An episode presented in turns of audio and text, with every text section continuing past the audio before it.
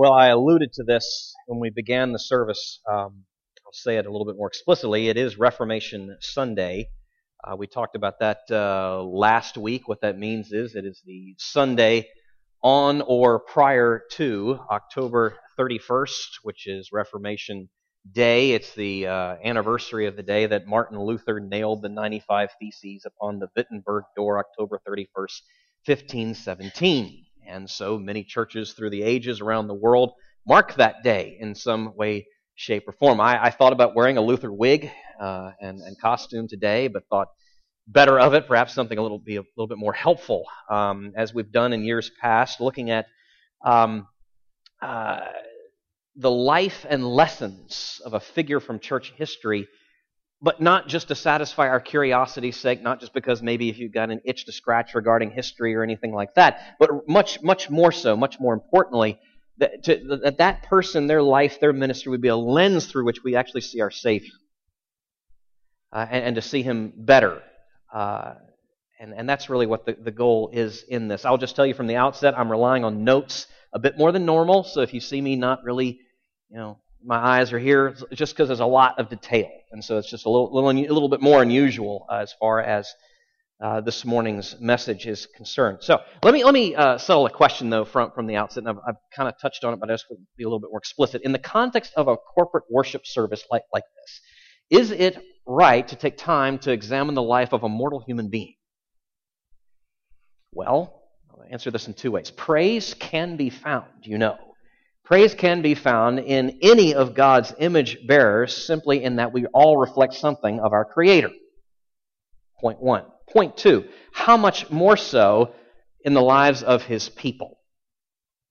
Uh, John Piper said it this way in his book, The Legacy of Sovereign Joy. God ordains that we gaze on His glory dimly mirrored in the ministry of His flawed servants. He intends for us to consider their lives and peer through their imperfections, the imperfections of their faith, and behold the beauty of their God. The point being that there is much to be gained in such a study if it's done in the right spirit and if we will have but the humility to, to listen. Um, that begs a question, though why Charles Spurgeon?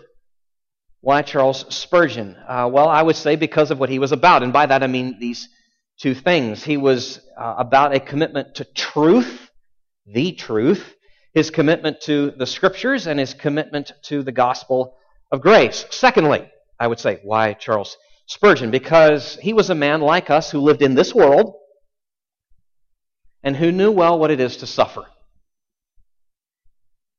And his life gives us a lens through which we can learn to suffer better. And we need that. If you have a Bible with you, I'd ask you to turn with me to Philippians chapter 2. Philippians chapter 2. If you're trying to find that, I will give you a quick uh, primer on, on the lay of the land there in the New Testament. So, first, it is the New Testament. It's after the Gospels, and after Acts, and after Romans, and after the Corinthian letters, and after Galatians, and after Ephesians, you have Philippians. Philippians. Philippians chapter 2. Uh, this is in the midst of a, a larger uh, argument that Paul is making that I'll explain here in just a minute. Uh, but Philippians chapter 2 verses 9 through 11. Just, just, those, just those verses there I want to, to look at here. And being found, and he's referring to Jesus here, uh, excuse me, that's verse 8. Therefore, verse 9, therefore, God has exalted him and bestowed on him the name that is above every name, so that at the name of Jesus every knee should bow in heaven and on earth and under the earth and every tongue confess that Jesus Christ is Lord to the glory of God the Father. Would you pray with me?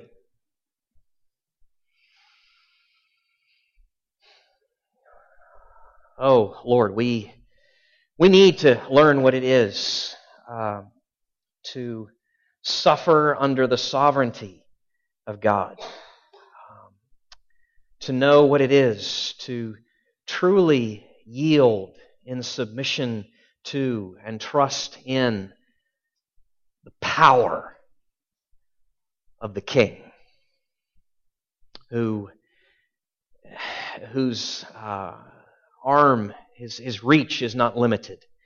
His, his sight is, is hardly too near. Um, the power of the king, the wisdom of the king, who can see and who knows and who plans and who orders and whose timing is never, never an inch less than perfect.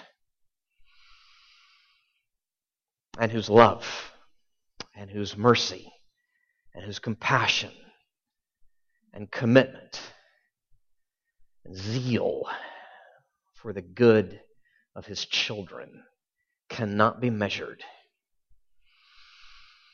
And the best that we could ever find in this world is but a glimmer of a flicker, of a shadow, of a glimpse of His. Oh, that we would know what it means to suffer under the sovereignty of such a God. And we ask that you would take our brief bit of time and the lens through which we have to learn something in and through uh, the, the life and ministry of our brother Charles Spurgeon. Take this time and use it, we pray, in our own lives. We ask in Jesus' name. Amen. Let me give you a brief, brief explanation of this text that I just read a moment ago from Philippians 2 and how it relates to uh, Spurgeon and what we're going to talk about for the next few minutes. So, so in Philippians 2, Paul is urging his readers towards unity and faith and service. In verses 5 through 11, verses 5 through 11, the overall context, larger context of what I was reading, uh, he sets before them Christ's example of humility. And in a poetic form, he lays out the stages of Christ's ministry his preexistence, his incarnation, his death, his resurrection, and his ascension. And the idea being, as Paul is tracing this out, that Jesus was brought as low as he possibly could have been. And that said, though, in verses 9 through 11, what we just did actually read, Jesus was raised, raised, and exalted. Spurgeon preached a sermon on, on, this. Well, no few, but one in particular that I have in mind. I'm going to come back to this later. I'll read you a, just a quick excerpt from that particular sermon. Listen to what he said. Look at him. Can your imagination picture him? Behold, his transcendent glory. The majesty of kings is swallowed up.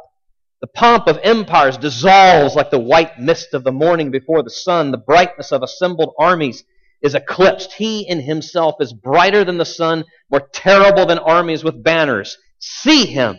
See him. You get a glimpse just right there of Spurgeon's passion in preaching and his passion for Jesus, the risen, ruling, reigning, exalted King, Christ. Jesus. And it was this sweet assurance and this deep um, conviction that anchored Spurgeon in the storms of life. Both those things being equally true. The storms and the anchor. The storm, at the same time, equally true. The storms and the anchor that Spurgeon held to and held him. Christ is exalted. And he is Lord in and over every storm that we will ever, ever, ever face, including even now. And going even further, indeed, Christ, in his sovereign love for us, brings us such storms for our good. And the implication of that is we need to learn how to live in that.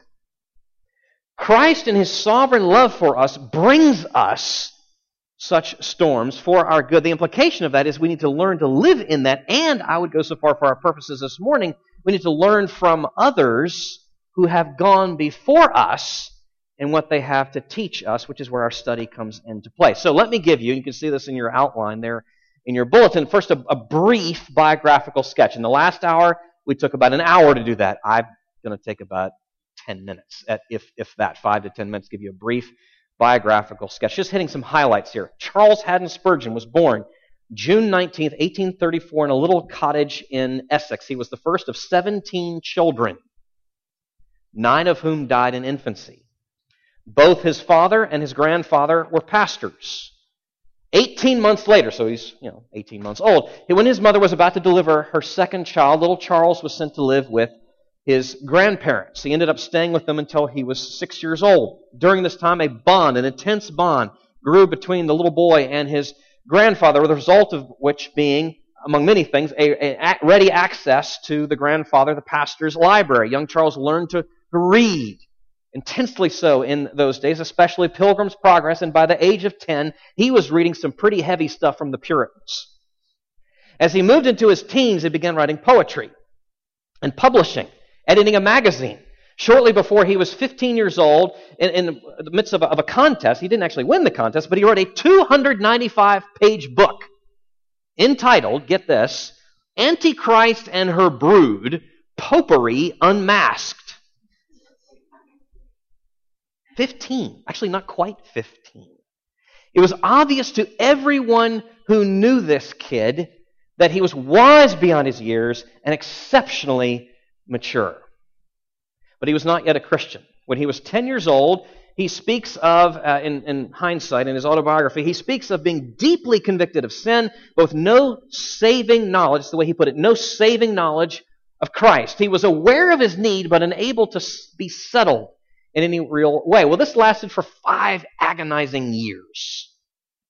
Uh, that, that conundrum within this young boy's heart until Sunday, January 6th, 1850, when a snowstorm drove him to seek shelter in a Methodist chapel, and there he sat under the hesitant instruction of a reluctant substitute preacher. The text, we read this last hour, the text was Isaiah chapter 45, verse 22. Now, you don't have to turn there because it's going to take you longer to turn there than it will be for me to read it. Isaiah 45, verse 22. Turn to me and be saved, all the ends of the earth, for I am God and there is no other. After stumbling through the exposition, the man spotted the young visitor there in the crowd. It was a small group. Spurgeon stands out. He says, That young man there looks very miserable. Look, look, young man, look now. And surprisingly, and perhaps even strangely, those words pierced Spurgeon's heart, and he did look to Christ. His burden was lifted. The change was obvious on his arrival back home. His mother could see something even in his appearance and said to him, Something wonderful has happened to you, and indeed it had. Uh, his first experience in preaching was in a house meeting in 1851, the next year. His gifts are clear. He is later, soon thereafter, asked to fill a pulpit. He agrees to do so just for a short stint. He ends up doing this for two years uh, Waterbeach Chapel near Cambridge. December 1853, he's asked to candidate at New Park Street Baptist Church, the largest and best known Baptist church in all of London. Five years, I said this last hour, five years and one day after his conversion, Spurgeon now finds himself preaching to the congregation that he will now stay with and minister to for the next 38 years for the rest of his life, really. Weekly attendance grew, didn't take long, to 10,000. He once spoke to a crowd of nearly 24,000 without any amplification whatsoever. New Park Street quickly outgrew their facility. 1861, Metropolitan Chapel is built in the heart, heart of South London. In time, membership grew to 5,300. The ministry was expansive. It wasn't just a Sunday morning thing, let me just give you some summaries and some anecdotes to illustrate something of this. While at the Metropolitan Tabernacle, Spurgeon begins a pastor's college that trained nearly 900 students in his lifetime alone. It still exists. He also opened almshouses for needy widows and an orphanage for the children of the street. And this was all done as fruit of and testimony to the gospel. A few other things worth noting. By accepting so many invitations to speak, over his years, Spurgeon often preached 10 times a week. During his lifetime, he is estimated to have preached to 10 million people. In 1865, Spurgeon's sermons sold 25,000 copies a week and were translated into more than 20 languages. He is right now, this is 2015, Charles Haddon Spurgeon is the most widely read preacher, apart from biblical ones. He is the, today, the most widely read preacher, and there is more material written by Spurgeon than any other Christian author living or dead.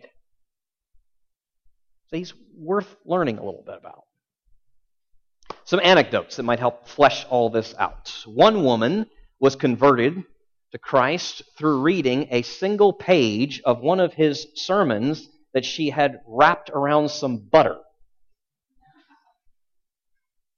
Testing the acoustics in a particular hall that he was speaking in, Spurgeon shouted, Behold, the Lamb of God, which taketh away the sin of the world. Well, there was a worker high in the rafters of that building.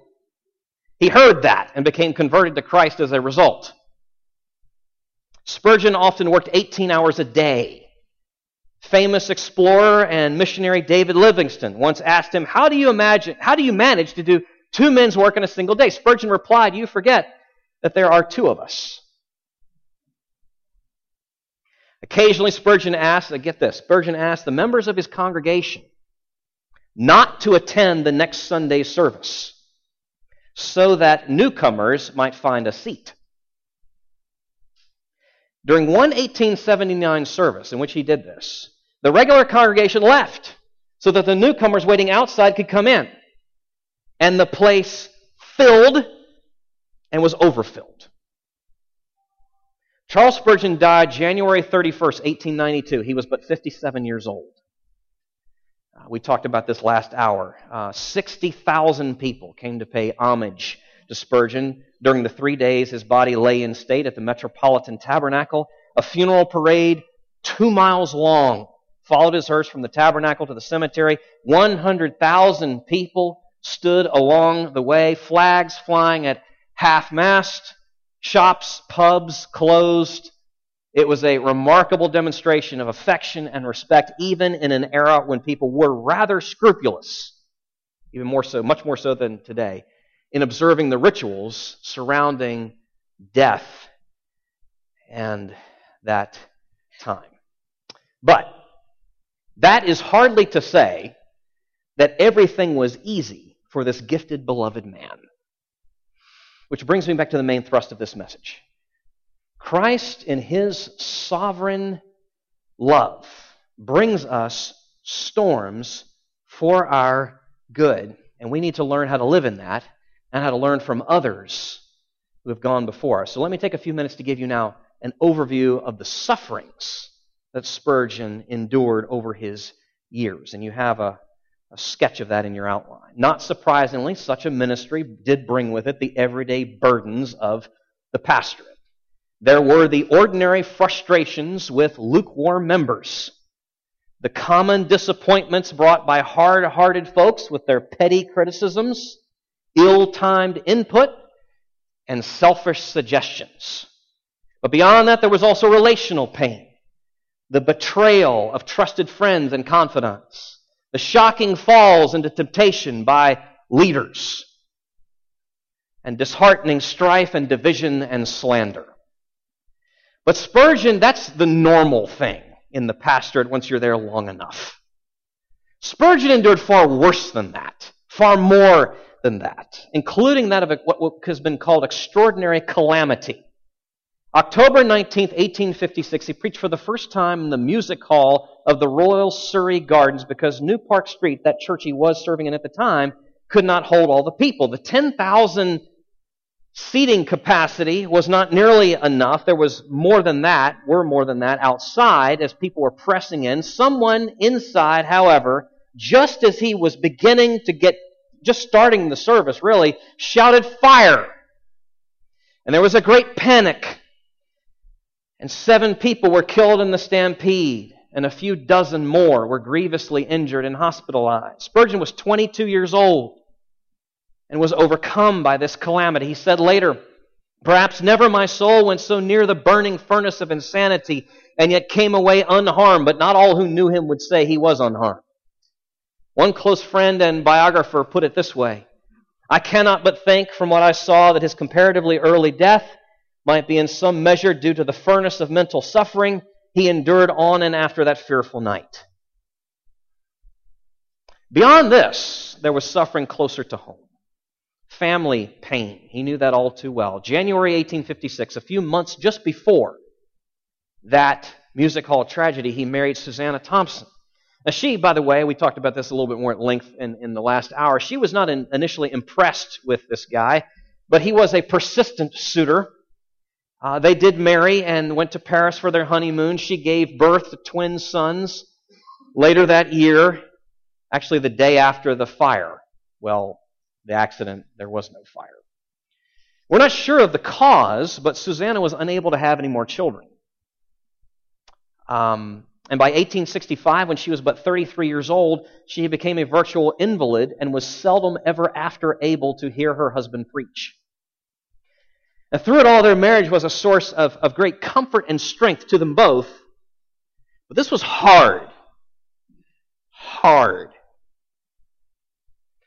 As were Spurgeon's own physical ailments, the pain of which was often excruciating. He suffered from gout, rheumatism, and Bright's disease, and inflammation of the kidneys. The first attack of gout came when he was 35 years old, and seldom ever after was he free from pain or a desperate need for rest. Um, one biographer put it this way the impact upon his ministry as a consequence of, of this. Approximately one third of the last 22 years of his ministry was spent out of the tabernacle pulpit either suffering, convalescing, or taking precautions against the return of the illness. Now, added to all of that was the public ridicule and vicious slander that he had to endure, and it came from all sides. Uh, pastors on both the left and the right, and the press. Uh, one paper said this of Spurgeon His style is that of a vulgar colloquial, varied by rant. All the most solemn mysteries of our holy religion are by him rudely, roughly, and impiously handled. Common sense is outraged and decency disgusted.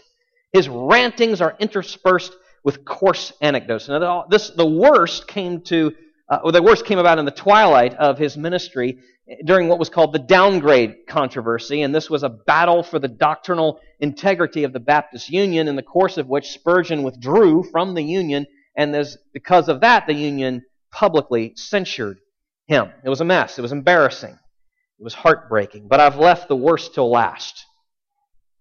Spurgeon's long battle with debilitating depression. Now, as is oftentimes the case, the causes were likely multifaceted. For starters, the man was clearly overworked and at times overwhelmed. And as I've already tried to lay out here briefly, his burdens were many, the worst of which was the Surrey Garden tragedy, which seemed to stay with him and just haunt him. In 1858, at age 24, the first of these debilitating episodes came upon him. He said, My spirits were sunken so low that I could weep by the hour like a child, and yet I knew not what I wept for. Years later, in lectures at the pastor's college, he told his students, quote, Causeless depression cannot be reasoned with, nor can David's harp charm it away by sweet discouragings. As well fight with the mist as with this shapeless, undefinable, yet all beclouding hopelessness. The iron bolt, which so mysteriously fastens the door of hope and holds our, pris- our spirits in gloomy prison, needs a heavenly hand to push it back. Let it be said that this gifted man did not lead a charmed life. Not in any way. Which brings us again to the main thrust of the message. Christ, in his sovereign love, brings us storms for our good. And we need to learn what it is to live in that and how to learn from others who have gone before. So now having given you an overview of the sufferings from, in which he had to deal with, let us now reflect for a few minutes on lessons we can learn uh, from those sufferings. And I would say Spurgeon can serve something as something of a guide. But let me note this at the start as we're moving through these points. As I go through this list, each one of these points is going to become less and less intuitive to you more and more foreign to your heart. And I would therein say more and more necessary for us to consider. At a practical level, let's start with this. A practical level, Spurgeon points just to the need for rest and time in nature. Uh, on the need for rest and time to gather our strength, he told his students, it is wisdom to take occasional furlough. In the long run, we shall do more by sometimes doing less. On, on, on forever without recreation may suit spirits emancipated from this heavy clay. But while we are in this tabernacle, we must every now and then cry, Halt! and serve the Lord by holy inaction and consecrated leisure. Let no tender conscience doubt the lawfulness of going out of harness for a while. Good counsel, as is his advice to get out at times and to enjoy God's creation.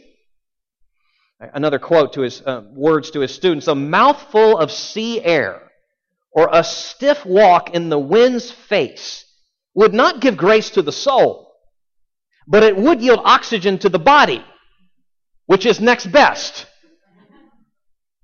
Again, sound advice that Spurgeon knew was all too needed in his own experience. As is, and this is the second thing, a, a proper perspective on the causes of our struggles. That is to say, the fundamental, essential way that we see them and understand them. Now, in one of his lectures to his students, Spurgeon lists out the possible roots of our sorrows. And I won't go into listing that, but I just want to say this. It's, it's helpful to think about that. You know, what might be the, the practical sort of, you know, cause and effect things that's driving this, but I couldn't help but notice how he starts the list. And this is the quote from that lecture. The reasons why these things are permitted. And note how he says that. Not why they happen or come about, but are permitted. Spurgeon, right there, is, is implying God's hand behind this. All of our suffering. That's a crucial distinction. Which then, uh, me, I'll come back to that, but let me press on here the proper perspective, not just on the, the causes, but on the times as, as well. Um, Paul, the Apostle Paul, wrote of the assurance that our momentary afflictions, uh, that they, the assurance that the, these momentary afflictions are working for us an eternal weight of glory. Uh, that you might say counterbalances any and everything that we might endure even in this life. Paul then looked for the things that are eternal. So did Spurgeon uh, applied to the, the, uh, the context of the public ridicule that he was experiencing. So often, he said during the downgrade controversy these words posterity must be considered. I do not look so much at what is to happen today, for these things relate to eternity. For my part, I'm quite willing to be eaten of dogs for the next 50 years. But the more distant future shall vindicate me. I have dealt honestly before the living God. My brother, do the same. But there's more than just having a perspective, as important as that is, in terms of causes and the times in which we are enduring the suffering. There's also, and this is your fourth point, letter D, crucial and underlying all of that is a commitment to Christ, communion with Christ.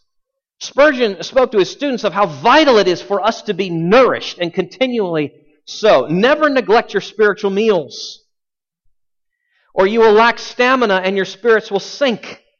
Live on the substantial doctrines of grace, and you will outlive and outwork those who delight in the pastry and syllabubs of modern thought. Integrally yoked to that nourishment in the Word is time in prayer. Prayer with the Lord. And he wrote of this in 1871, and this speaks oh so powerfully uh, to his suffering and his love of his Savior. Well, let me just read it. I'll let it speak for itself. When I was racked some months ago with pain to an extreme degree so that I could no longer bear it without crying out, I asked all to go out from the room and leave me alone. And then I had nothing I could say to God but this Thou art my Father, and I am thy child. And thou, as a father, art tender and full of mercy. I could not bear to see my child suffer as thou makest me suffer. And if I saw him tormented as I am now, I would do what I could to help him and put my arms under him to sustain me, saying him, Wilt thou hide thy face from me, my father? Wilt thou still lay on a heavy hand and not give me a smile from thy countenance? So I pleaded. And I ventured to say when I was quiet, and they came back who watched me, I shall never have such pain again from this moment, for God has heard my prayer. I bless God that ease came and that racking pain never returned, well, at least for a time. Pushing further against the grain of what comes intuitively to us in our suffering and what we need to hear and what we need to lay hold of. Spurgeon was also sustained in his trials and suffering by his trust in God's care, both his power and his love. His was a deep assurance of God's sovereignty over all of our afflictions. This is something he said. It would be a very sharp and trying experience to me to think that I have an affliction which God never sent me. That the bitter cup was never filled by His hand. That my trials were never measured out by Him, nor sent to me by His arrangement of their weight and quantity. You hear what He's saying here? It's not just that God knows what is coming, but that He knows what is coming because He plans what's coming.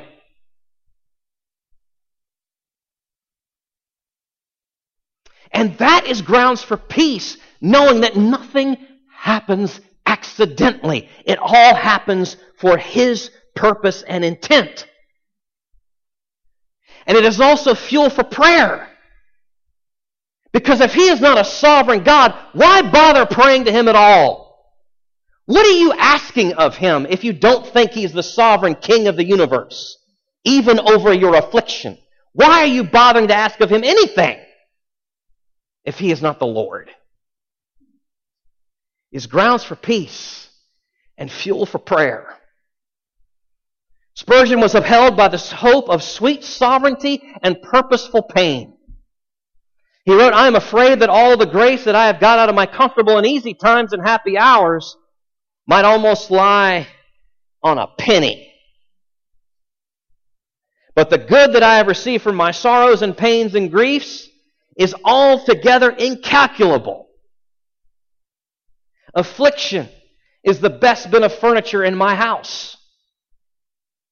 It is the best book in a minister's library. Now, that brings us to the last point. The one that I, I know goes most directly against our inclinations, and so most likely needs to be stressed the most. And that is, in the midst of our afflictions, a heart and a mind set on devotion to God's glory. In and through it, above it all. On November 2nd, 1856, Spurgeon preached a sermon entitled The Exaltation of Christ. His text, it was what I read from the very, very beginning. His text was Philippians 2, verses 9 through 11, the passage we read also. He, it, this was just two weeks after that Surrey Garden tragedy, and it was his first time back in the pulpit. That's the message. That's the text. I've been reading that sermon several times over the last week or so. And I have to tell you, I found myself deeply moved by his heart, and not just by Spurgeon's heart, but by the Lord's gracious, sustaining work in Spurgeon's heart as well considering what he was enduring at the time. Now, let me try and summarize this uh, long sermon, if I can, very quickly. When all else is giving way, our minds return to the place that they have been dwelling all along. We ask when everything seems to be going crazy and haywire and there's tumult and chaos, we ask, is, is that whatever that is, is that safe and secure. This thing that all along is our treasure, our hope. We want to know in the midst of the disaster and the calamity that's befallen us, is that safe? Is that secure? That's true for every human being. It's how we're, all of us are wired. Okay? So with that in mind, when disaster strikes, when, when tragedy comes upon us, grief threatens to unmake us, what then should the Christian mind and heart return to? Again to that which should be occupying their minds and hearts all along Christ, His glory, our chief aim and desire. So we ask, is that safe in the midst of this? What's gone wrong? And the pain and the suffering. Is that safe? Is that secure? Yes. That will never give way. That will always stand firm and fast. And that's Spurgeon's basic point. And he goes on for pages from there to unpack that. And he says at the beginning of the sermon these words This is what has comforted me. And in a great measure enabled me to come here today. Now, I will tell you, that will tweak your compass. It's an otherworldly perspective. We, we used that phrasing last week in the Sermon on the Mount. It's an otherworldly perspective, and one we desperately need. All of us. Back to where we began.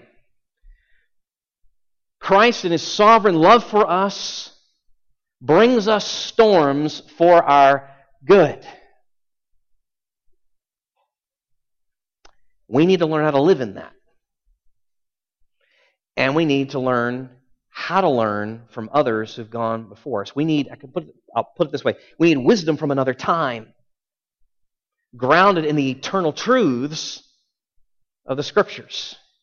We have this in Charles Spurgeon, especially on this topic of, of, of suffering, and I would say on this topic of suffering, we need it all the more. Whether you're in the midst of it now or when you will be in the future, which you, we will, all of us. Spurgeon's life and ministry is something of a gift to us. And I would say that just in closing in, in, these two ways. First, in how we can be encouraged to be honest and candid in our struggles. He models that for us. He shows us, and not, not being so quick to say, fine, when we're asked how we are. We never mean it. But rather being willing to speak to the hurt and the confusion that we feel, even as we're holding on. And certainly Spurgeon did to his friends, to his students, uh, to his congregation, and we know that because of his letters, his lectures, his, his, his writings, and his sermons. The man was brutally honest about his struggles. That's the first thing, being honest about just what's going on. And the second, being honest about what it is to follow Christ. Hard at times.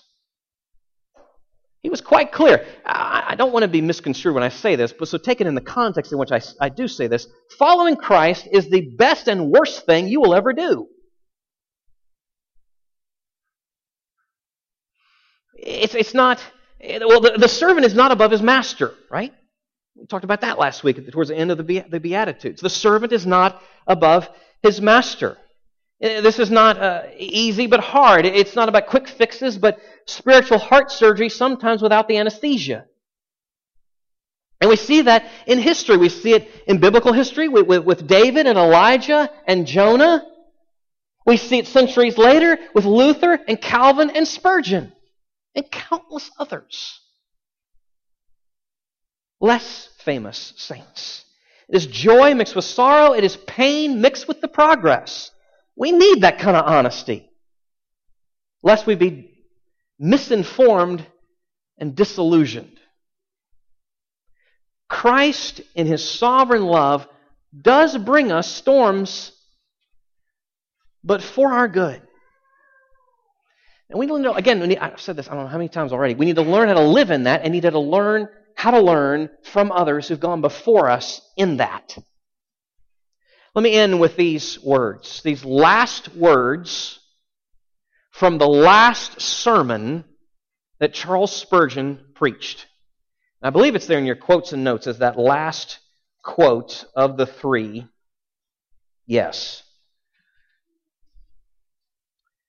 The last words of the last sermon that he ever preached. Hear the man's heart. Hear of the Savior. He is the most magnanimous of captains. There never was his like among the choicest of princes. He is always to be found in the thickest part of the battle. When the wind blows cold, he always takes the bleak side of the hill. The heaviest end of the cross lies ever on his shoulders. If he bids us carry a burden, he carries it also. If there is anything that is gracious, generous, kind, and tender, yea, lavish and superabundant in love, you always find it in him. These 30, excuse me, 40 years and more have I served him. Blessed be his name. And I have had nothing but love from him.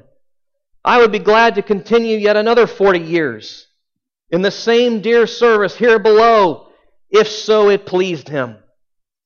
His service is life, peace, joy, Oh, that you would enter on it at once. God help you to enlist under the banner of Jesus even this day.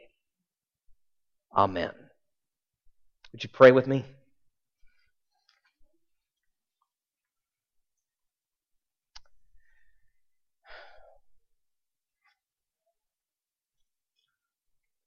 Lord, we thank you for these few minutes to reflect on your work in the life of one of your instruments, one of your servants, one of your beloved children, Charles Haddon Spurgeon. His was another place and another time and another calling than ours, but still, too, the same gospel, the same hope, the same Savior, the same sustenance in trials and suffering.